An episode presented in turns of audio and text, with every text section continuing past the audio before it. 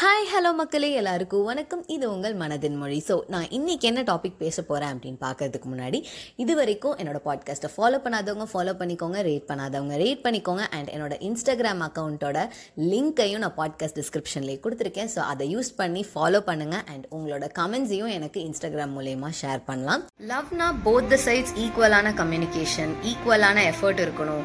இதெல்லாமே கரெக்ட் தான். பட் ஆனால் எல்லா சுச்சுவேஷன்லையுமே இது சூட் ஆகாதுங்க.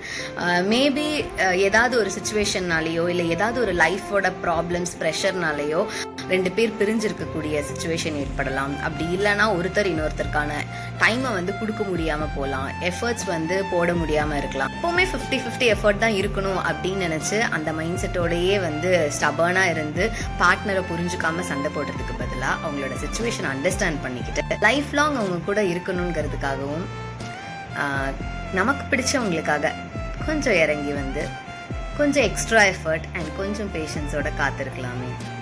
ஸோ இந்த போஸ்ட்டை நான் லாங் டிஸ்டன்ஸ் ரிலேஷன்ஷிப்பில் இருக்கிற ஒவ்வொருத்தருக்காகவும் பிரச்சனையில் பிரிஞ்சிருக்கிற கப்பிள்ஸ்க்காகவும் நான் வந்து இந்த போஸ்ட்டை டெடிகேட் பண்ணுறேன் இப்போ ஒன்றா இல்லாமல் இருக்கலாம்.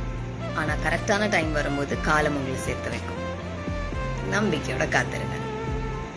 டேக் கேர் ஸோ இந்த எபிசோட் கண்டிப்பாக எல்லாத்துக்கும் பிடிச்சிருக்கும்னு நான் நினைக்கிறேன். ஸோ நெக்ஸ்ட் எபிசோடில் வேற ஒரு நல்ல டாப்பிக்கோட உங்களை நான் சந்திக்கிறேன். Until then this is Soundarya signing off